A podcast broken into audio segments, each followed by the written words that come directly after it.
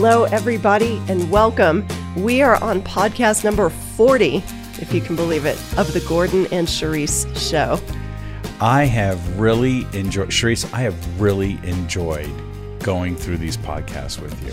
Me too. So 40 has come quickly, and there's been a lot of great information. Yes. But what did you have in mind for today? But what did I have in mind? Yes, what did you have in mind for today? I mean, the topic. Spontaneity. How is that? No, really, our topic today is something that I think is such a powerful concept if people can really grasp it in their journey as they're going through pain and as they're going through suffering. And the topic today is the core of power. And boy, you can talk about core. Core is something you have studied, Dr. Selly. Yes, it is. Yeah. And I certainly like this topic. I think the first approach to jump right in the middle of this is this. Sometimes with Scripture, and I know that I have studied Scripture for years, and not just to glean information from suffering, but to glean information on how do I have a more personal relationship with God. And how is really power manifested in us where we're propelled to walk in faith? Mm-hmm. Because He supplies it all. So I've really struggled with this on this particular verse. And so we're going to start from Philippians chapter 3, second part of verse 8 to verse 11. So it says this, I may gain Christ and may be found in Him, not having a righteousness of my own derived from the law, but that which is through faith in Christ, the righteousness which comes from God on the basis of faith, that I may know Him and the power of His resurrection and the fellowship of His sufferings, being conformed to His death, in order that I may attain to the resurrection of the dead. I mean, that is deep. That is deep stuff right there. That's the core of power. But what got me was this. A, sharing in the fellowship of sufferings, and then being conformed to His death. So when you're undergoing harsh trials, you're undergoing severe pain, you're undergoing pain that never seems to leave. It lingers and lingers and lingers, and it almost is saying, I am going to go ahead and live with you for the rest of your life. Sure. And you're saying, well, hold on. I have the power of God in me. I want to gain Jesus Christ. And here I believe in Him by faith. So He's in me. Why does pain also get to cohabitate with me? And I used to struggle with the fact, then why do I have to sit here and deal with the pain when I believe that God was given the promise to provide healing for us? Didn't know it, but that was part of being conformed. Right. To the death process. Right. The death that Christ endured. Right. And much of my thinking when it comes to understanding the process is this. Death to life is not just linear thinking going in one direction. Meaning you live and then you die. Right. Or if-then deductive reasoning. If death occurs, then life can happen. And that's it. There's a cyclic approach to it. And the deal is this, death to life leads to transformation. Yes. Okay. Then life to death continues and leads right back to the cross. So we have a cleansing of our souls as we die to ourselves continually. We go back to the cross, and then we experience new life. We go back to the cross, and then we have that core. We have that perpetual core working where we grow in the power of God, because what we're doing is we're saying we're going to take our agendas off our mind. We're going to take our own plans off our mind. We're going to look at this world completely differently. We're going to go ahead and develop a kingdom mindset. And if we're going to go ahead and do this, we're going to go through the process of death to resurrection. We have new life. And then we're still going to experience the death process of the old nature that's in us. It took me a long time to fully grasp the fact that we're being conformed to his death as well. So we're experiencing that cleansing process continually because of the power of the cross. I think that brings such a fullness and a purpose to pain. It sure does. And pain has a purpose in our life. Yes, it does. It has a purpose because without having the fullness of that, without going to the conforming of the death, you don't find that resurrection space where Christ is.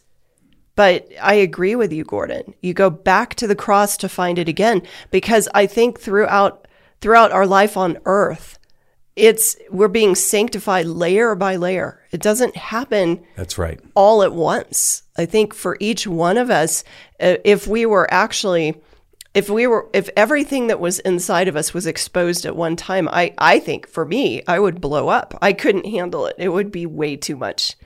I think that the kindness of God leads us through that core of power, going back to the cross with things that we maybe thought we dealt with or we just weren't prepared to deal with. And we go back again and we experience life again in him. And pain can be perpetual until the day that we do die, right? Either emotional or physical pain. It might be part of our own natural law to the injuries that we've sustained or the disease process we have in our body.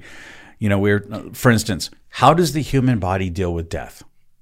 Okay, if it's a healing mechanism, which we've discussed in prior podcasts, we can just take a look at the cell system, the skin system in our bodies. Your body gets rid of approximately 30 to 40,000 old skin cells every day. And the skin that you see now will be gone in about a month. Dead skin cells are on the top, but they get recycled out. So the top 18 to 23 layers of your skin are made of dead cells. So we have a continual renewing. It's the same process, death to life. We have death to resurrection, but we still have that cleansing process that occurs. That's huge. That is one of the fruit of living in union with God that we have within us. So that our mindset is fixed on, well, hey, listen, how do we move from death to life? And I don't want to be conformed to death anymore. Boy, I'm confusing this. I don't want to be conformed to chronic pain anymore. Sure. Okay, if death is this dark space, I don't want this anymore. I don't think we're called to be conformed to chronic pain. We are certainly not. We're called to level up beyond that. Right, but it feels like that, yes. Sharice. It feels like that when you've undergone suffering for decades. Okay, you feel like I'm being conformed to what pain is saying that I can do in my body. You're being conformed to still maybe not the bright future that you're thinking. But the good news is this, you're undergoing that core of power. There is literally cleansing and power newness still being created in you, especially from the inside out. So, you know, when we're taking a look at Scripture and we're saying, okay, let's take a look at death.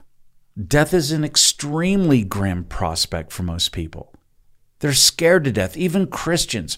What's my death going to be like? Am I going to experience more torturous pain? And boy, what if everything that I believed isn't really on target or on center? I mean, what's my future look like? And when you've dealt with living with chronic pain, you're tired of contending with it at all. So you're just at a point of death, depletion, deterioration, mutilation. All these words are words that you want to just push away from who you are. And in this scripture, what's powerful is that God is saying, my resurrection life is over death because of the cross. Sure. Because of what Jesus did. So we can also go through this mental gymnastics of trying to negotiate with God. And we get to a point of, hey, listen, God, do you really want us to be completely dead, even physically dead? I mean, Do you want death to just dominate our life? Is that real life? And as we've just explained, the answer is no. It's a cleansing process through the cross. Well, I was going to say, Gordon, through Christ. Right. Conforming to his death. Right. Means life. Absolutely. But when we conform to death just for death's sake, right, it means that there's no end to the abyss. That's right. So I feel that we have to be careful on what, you know, when I hear what you're saying, there's a hopelessness that people can go through that deal with chronic physical pain, chronic emotional pain. I get that. It's a battle. It's such a huge battle. But I think there's a choice in the battle. I was going to ask you this question. Oh, boy. You know, seriously, because of, I know even in the last few days, you've had a hard run with our up and down spring weather here in Colorado. The yes. pain gets exasperated here in our climate at times. And I know that as you're enduring this, my question for you, I'm going to put you on the spot, but how much of your pain would you say, or how much of it are you dealing with mentally versus physically? I would say that the physical is real, and then I have to tap into the mental portion of it. I fight against fleeting thoughts that try to get me off center. Plus the overwhelming fatigue. When your energy level is low, mm-hmm. it's easy just to say, let me find my corner and let me just get in that corner and rest. And can this be over? Okay, that feeling exists.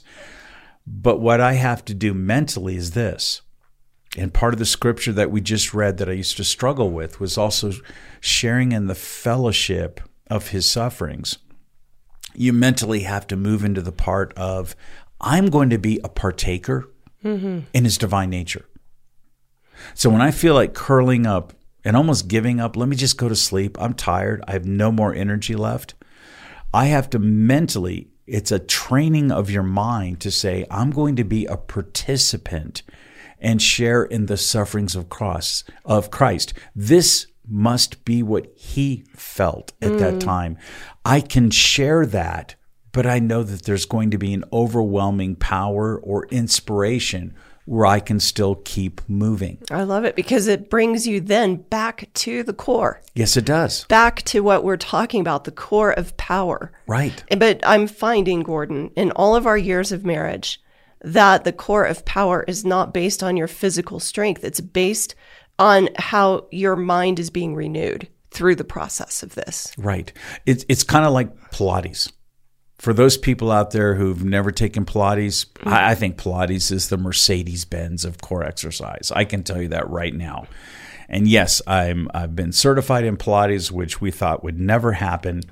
But the point is this. Pilates incorporates some different things to get your mind incorporated. Okay, I'm going to interject here. Yes. You had a 5-pound lifting ratio for most of our marriage. Restriction, yes. Because of having one disc left in your cervical spine. And 6 levels of spinal stenosis. So your wife, the deepest prayer of my heart was you had lost your weight, years ago. Yes. But the thing that you were unable to do is use heavy weights, lift out, do the things you used to do. I didn't even lift luggage, groceries, backpacks, furniture. So Pilates was literally an answer to prayer. Yes, it was. Because it taught something different to you. Yes, it did. It taught about the whole, it's a physical illustration of what we're talking about with the core. Absolutely. Explain how that core, how that allowed you to start, carrying your luggage when your core strength was there? Well, first of all, it's engaging the core. Mm-hmm. It's learning how to breathe. It's learning to have a connection between your mind and your body, your core. Your mm-hmm. core's from your shoulder, basically down past your hip. It's teaching you how to engage those different parts through breathing, proper breathing, through proper mental vision of what you're doing, and then actually performing the exercises. You're totally engaged. So when I look at that mental struggle that I've dealt with, and I'm saying, okay, I'm going to share in the sufferings of Christ and be conformed to his death to have that cleansing, it's a place where you stand and you engage in the fellowship with God. You become the participant. Absolutely. That's how you partake in the divine nature. So what happens is as you grow in the knowledge of Christ— and you grow in the knowledge of this core power that's there by faith and because of the cross. As you grow in that, you can start training yourself to walk out faith. And then what happens? You learn to hear the voice of God. You learn to sense his promptings. You have an acute ability and an innate ability to sense, when is God present? What parts of the word is he speaking to me? It allows you to engage. It allows you to partake. It allows you to sense the inspiring power of faith that you might not do if you just curl up in the corner. Right. Say, God, I'm going to sleep. I have nothing left. You have to save me right now. This is just it. I'm done. And for some people, that's okay. But again, for the 100,000 people out there right now, they can start training in their spiritual walk of transformation. Absolutely. Okay? That's the core of power, is being part of it. God supplies it. He hands it to you through the sacrifice of Christ on the cross. Now participate. Be a part of it. That is so keenly important. That's right. So I know this. We're still dealing with this. What happens when there's unsolvable things to handle? What happens when we have a list? We get these questions. Gordon, you don't understand. We have this problem, that problem, financial problems, family problems, divorce problems. I can't believe some of the writings people have sent to us since we've started this. Right. Pain problems. Yes. I would say this. Don't try to solve all your problems. That's when you hand those problems to Christ at the cross. You just set them aside for a second. Start working on the things that you can do. Yes. And maybe they're small. Maybe they seem insignificant to other people. Maybe it is something as simple as, I'm going to change my diet so that I don't have inflammation just absolutely at its peak every day. That's right. Aggravating my pain. Maybe it's a shift. Maybe it's a shift in, you know what? I'm going to effectively read a chapter a day of the word. I'm going to change my breathing. I'm going to try to increase motion if I can. Whatever that starting point is, it moves us then into our dedication to God's will for our lives. I love it, because some of these people that we dearly care for, it moves us deeply when people write to us. But I would say and agree with you that sometimes some of the letters are looking for a way out. Yes. Instead of a way through. Yes. And the way through is not easy. The right. way through is a road of suffering, but it's a road that leads to glory. Right. A way through goes from that death to life, back to death to life. I mean, it's a continual process. It's a cyclic process, but it's also this. The way through your pain, we have to follow. Yes. And who are we going to follow? Christ. Right. We're going to follow the prompting of the Holy Spirit. We're going to follow the things that provide sustenance and truth and life. He is the way. He is the truth. Absolutely. And he is the life. Yep. And so what happens as we're following, we start having that fellowship with God like we've never had before. And then that fellowship, here's what starts to happen in our minds, and we don't even see it. The issue isn't about our suffering, though it might exist. Our minds shift to, we want to have that fellowship with that awesome God because we are so motivated and inspired today. We know we have a purpose because we've part have partaken in his divine nature. Yes. So as we close, we could talk for hours on this one, but as we close, what is your thought for the day? Don't be afraid of the things that feel like you're setbacks right now. Okay. Don't be afraid. Don't give up. Don't stay in that corner. But when you feel that process of things that are dying in your life, maybe the things, all of your expectations are not what they're gone. Your expectations may be gone, even for yourself. Give yourself a break. Mm-hmm. Find that even through the end point of what you know, that's the beginning of God. Right. That's the beginning of Christ in you, and his resurrection power lives in you. In your weakness, his strength is there to guide you, to direct you, to protect you, and to let you know that you are not alone in your suffering. Right. But you have a companion who fully walked out suffering. Yes. It's not that he takes pleasure in you just being full of suffering. I don't believe that's the character of God, but I believe he knows our world is broken and we all have suffering that we will encounter on this earth, and he provided the way through that first. Yes. So connect to him. Let that power do its work in you today. Thank you, Sharice. That's a message that needs to be repeated over and over again. I'd like to just say this for everyone to remember. Some of this information is from T. Austin Sparks, and then you get your Dietrich Bonhoeffer, and then you get your different notes. But it's this. The end of the risen life is still the cross. Mm. Okay? The Holy Spirit is always working in relation to the cross in order that the power of his resurrection may be increasingly manifested in us and manifested in every person out there who's going to apply these things to their lives. Beautiful. Okay. Thank you so much for today's show. Sharice, it was great working with you today. Hey, I enjoyed it. And please, people, thank you for being a part of our community. Being at Podcast 40, we just want to invite you to continue on this journey with us. We're continuing to learn as you are. And if you go to GordonandSharice.com, you can catch all of our podcasts. You can subscribe to our monthly newsletter.